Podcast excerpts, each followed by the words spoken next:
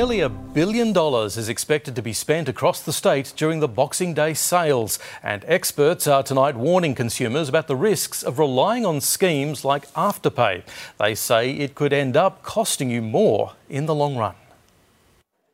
To some, buying now and paying later might seem like the solution to get through the festive season. I think if you have a lot of self control, great.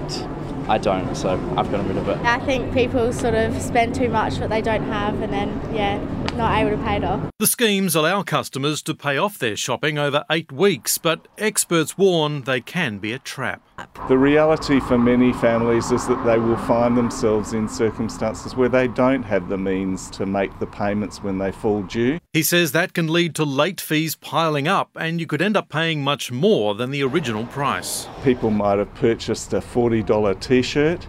Um, four repayments of $10, they miss one repayment, that costs them a 10 or a $15 fine. In a statement, Afterpay told 7 News its current model exposes customers to the lowest possible risk, banning them from using the service if they miss a repayment, also capping late fees. But consumer advocacy group Choice has tips for those who do sign up. Never use your credit card, set up with debit instead. Create payment reminders. Also, set a spending limit and stick to it.